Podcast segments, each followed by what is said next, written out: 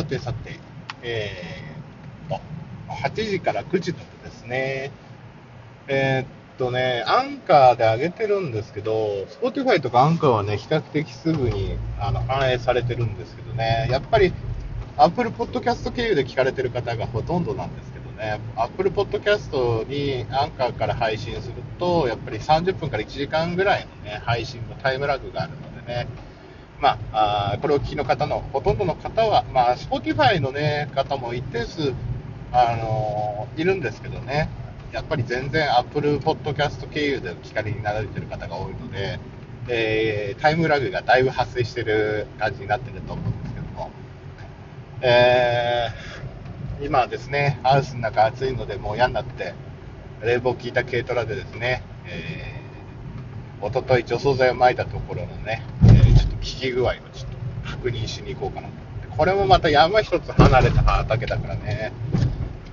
確認していかないとね、ちょっとね、これ農家あるあるなんですけど、全然雨予報じゃなかったのに、巻き終わった瞬間に通り雨が降ったんですよ。だから、本当に巻き終わった後に、本当に10分ぐらいさーって降ったんで、これ聞いてるのかなっていうのが不安なんですよね。せめてもうちょっと乾いてから降ってくれればよかったんだけど。だからちょっとね、どんな風に聞いてるのかが不安でしょうがない。タランタラン、聞いてるかな？聞いてるといいなあ、まだ遠いですけどね、ここね。ああ。いや。こんだけ暑いと参っちゃったな。関東だけなのかな、こんな夏も。なんか、他の方だと雨がすごいって聞く話もあるし。あと、ね、イギリスなんか熱波でやってるけど。でもイギリスなんかもやっぱね、38度で騒いでるってみんな思うかもしれないけど、日本より緯度は高いですからね。だから、あ北海道より緯度が高いところで38度とですから、だからよっぽどね、えー気象データをね、その、扱ってる専門家ほど多分、こんなデータ見たことないみたいな感じになってるんでしょうけど。暑い暑い。でもヒートアイランド現象もあるし、都市部は余計暑いんでしょうね、やっぱりね。田舎ですらね、広い道路のアスファルトのところ来ると、やっぱりもわってしますもんね、やっぱりね。あー、まだつかない。この畑は山のどん詰まりにあるから、なんか山に向かってひたすら走るみたいな。いや、みんな草刈りしてますね。あ僕みたいに除草剤の力を頼ってしまうと、軟弱者って言われそうかもしれないですけど、やっぱ除草剤楽ですね。あ本当に。これも本当に機械と同じで省力化ですからね。やっぱ除草剤っていうのはやっぱりそれだけ省力化ですから、本当に。2ターン3ターン除草剤巻くのはね、1人でもできるんですけど、2ターン3ターン仮払い機でかかること考えると、あやっぱ除草剤ですよね。ただあんまりね、長くなってしまうとね、効きが悪かったり、濃くしなきゃいけなかったりっていろいろあるんで、あれなんですけど。あとね、隣に有機で作ってる畑なんかあったら余計気使いますよね。うん。汚染とね、土壌にちょっとでもかかってしまってね、損害賠償になったら大変なことになっちゃいますね。また取るの有機認定取るで3年間保証しろなんて言われたらもう目も当てられないんですけどさてさて。うーお少しあくびが出てきて眠くなってきたぞ。てんてんてん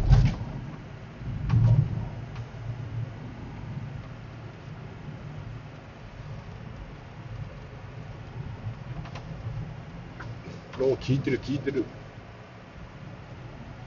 いや聞いてああでもやっぱりまだらだな聞き方がな聞き方がまだらだよもうちょっと。ああなんかツルツルした葉っぱの部分は流れちゃったな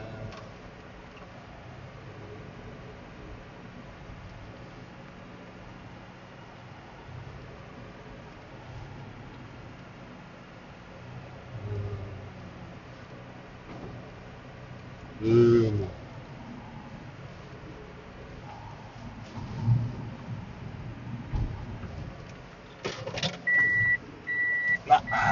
7割程度色変わってるからこれ以上色変わってるやつ伸びないか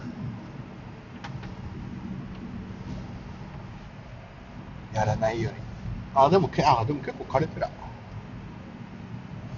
外側だけだ中の方は枯れてる。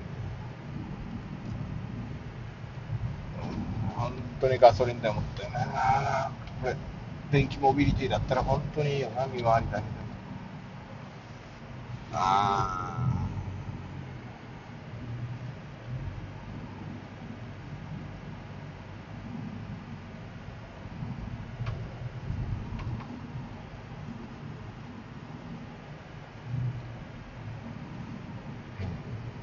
今違うその近くの畑も巻いたところであこっちはよく枯れてるな。こ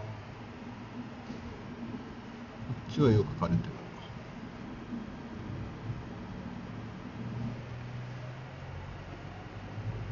でこっちで U ターンかもしれないいや道どん詰まりだからな。よいしょよいしょと。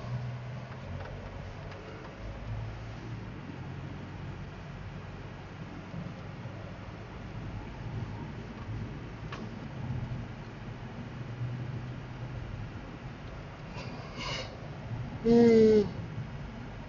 ほっなんこの草聞き悪いな。やっぱツルツルしてるやつはダメですね。流れちゃってね。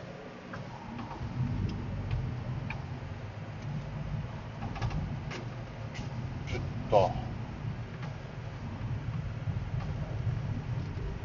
よいしょっと。さて。この回これで潰しちゃうのもったいないから何か話そうかな。何か話そうかな。うんさっきね為替とか株式のちょっとした話をしたんですけどもうん。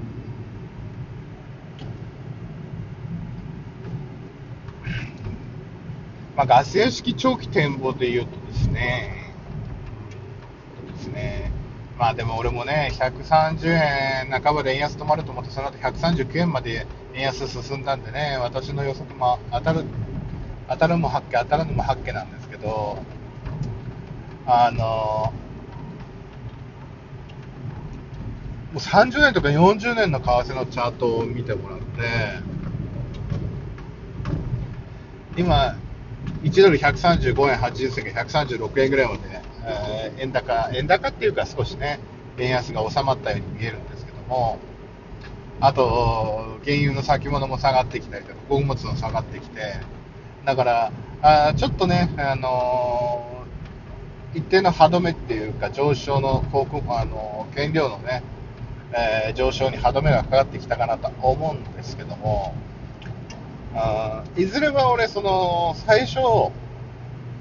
これからの、あの、為替の流れとしては、まあ、円安の基調は、まだその、金利差があるし、ECB も利上げしようか、いつしようか、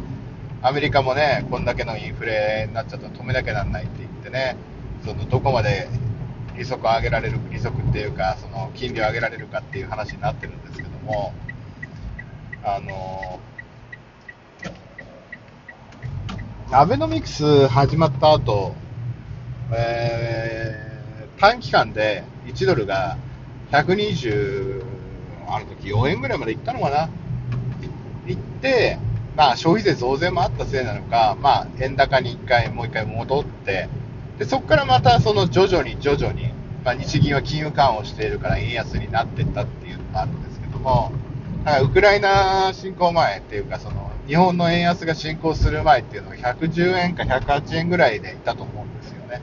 まあ、おおむねその物価のドルとの、あのーアメリカとのね、その、物価平均から見ても、まあ、心地いい水準にはいたんですけども、国力に見合ったね。だけど、あのー今だいぶその短期での思惑での売買、だから為替の本当の実需の売買以上に10倍ぐらい、そういう投機的な思惑での売買が多いので、だとするとですね、もし同じ流れだとするならば、第二次安倍政権でアベノミクスが始まった後、円安への期待感から一気に120何円間をつけて、えー、一回ね、えー、円高の方にこう、できるだけその、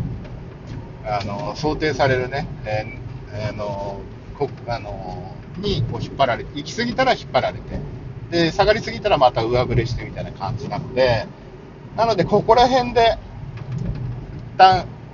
少し、その投機的な勢いも落ち着いてきて、少し反対側にこう圧力が上ってくるんじゃないのかな。もちろんでも、あまだ日銀の金融緩和継続しているので、円安基調には変わりないけども、この本当の半年とか3ヶ月とかで、え、思惑だけで138円、139円まで行ってしまったので、でも1998年、えー、バブル景気が崩壊して、本当に1998年っていうのは日本の国力もね、だいぶそろそろバブルが崩壊してきたと、その株とかね、あの土地とかのね、そういう投機マネーとかがなくなって、実はそれが実需あ実世界に影響してきたのが、やっぱその数年後、95年、96年、97年、98年あたりだったと思うんですね。なので、もし同じことの繰り返しであれば、一応ね、98年もね、138円、9円の世代だったんですけど、そこからやっぱり、えー、ある程度円高まで巻き戻しが、まあ、デフレっていうのもあったし、金融緩和してたわけじゃないんでね、そんなに極端に80円とか70円とかに行くわけじゃないと思うので、だから110円後半から120円前半までは1回巻き戻しが入るんじゃないかななんて。もしかして130円切るぐらいで、120円、129円ぐらいでもしかしたら落ち着くかもしれないですけども、あ一旦この投機的なマネーの動きが、あの過剰にね、働きすぎたのが、あちょっと実需に近づいてきてね、やっぱり、これだけなれば一応ね、含み益で日本円に変える人も出てくるでしょうから、まあ、そういった兼ね合いもあって、ちょっと円高圧力になって、えー、だと思う。なので今私、ガス屋が見てるチャートはね、1998年の最高値をつけた後の流れ、えー、第一次じゃない、第二次安倍のせ安倍政権のアベノミクスが始まった後で、やっぱり投機的なマネーでね、円安がいきなり進んだ時の流れ。からその後どういう風になっていったかっていう、まあもちろんね、その時と違って戦争状態になっている。ロシアとウクライナっていう別のファクトがあるんですけども、まああの頃ね、シリアっていうのもあったんですけども、でもやっぱり今ね、シリアの時はみんなあのこんなに騒がなかったけど、やっぱウクライナになってこんだけ騒いでる NATO の関係もあるのでね。あなので、でもおおむね同じ人間って大体同じような動きするの繰り返しなんだなって、為替のチャートね、あのこの四半世紀半世紀とか見てるチャートを見てると、繰り返しなんだなと思ってて。あの朝窓の話をしたかもしれないんですけど、よくね、2チャンネルとかで為替版に昔いた時なんかね、閉じない窓はないさなんて言ってね、えよく124円ぐらいでロングかましちゃった人がね、まあ10年もすれば、あれじゃないか、窓閉じるんじゃないかなんて笑われてたね、閉じない、まあ、10年でも20年でも、例えばね、決済しないでずっと持ち続けてればね、いずれかその数字に戻ってきた時に売れば、同じ値段で売れば、あの浄土益はゼロですからね。まあ、日米の金利差があるんでね、えー、ドルロングで持ってれば金利つくんですけど、スワップポイント、スワップがね、あつくんですけど、あの、最近でね、その利息が出るんだけど、あまあ、円高ロン円高にショートしてた人はね、ずっとその差額も払い続けなきゃいけないっていう多大なコストがかかるからあれなんですけど、まあ、閉じない窓はないんですよね。だから、ね、98年の頃に、あのードル買っちゃった人でも持ち続けていれば、今の方が高くなってるわけなんで、損はないわけですよね。まあ、1998年から思ったら、もう24年ぐらい経ちますけど、でも、そういうことなんですよね。で、いずれかはその水準に戻ってくるので、だからそういった時に同じような動きをしているような、その20年前、20年ぶりって言われたら20年前のね、えー、為替のチャート見てみたりとか、今より規模が全然ね、えー、日本日本以外、相対的に、その頃まだ日本は金満国家であったけども、相対的に世界中の方が経済成長してて、日本のパワーマネーっていうのがそれほど、えー、今より相対的に高かった頃だから、その影響も加味してね、えー、だから、まあ、110円とか108円まで戻るとは私は言いませんけども、まあ、でも、えー、やっぱ120円とか金利差もあるのでね、120円台とかまでは、えー、円高になってもおかしくないんじゃないかなと思う。なので、今、136円、5円、まあ、3円下がったけど、まあ、ね、127円とか128円ぐらいまでは、あちょっと私はロングをしない、ロングっていうか、ドルをちょっとロングで持つのはちょっと待ってて、まあちょっとショートで入れるところを見計らってるところではありますね。もちろんね、ハウスに建てる資金を優先してね、うん、為替の方に回す資金は後回しなんで、まあちょっとね、為替の方はやっぱり投資としては、投資よりはやっぱり、まあ、博打に近いね、あれなんで、あの、やらないと思うんですけどね。あ太陽光の下のヤギさんも暑くて、太陽光の下で休んでますね。まあ、といったところで、8時、9時の部はこんなもんかな。ということで、またあ次の1時間にお会いいたしましょう。クレイジーアグリジャパンのガス屋でした。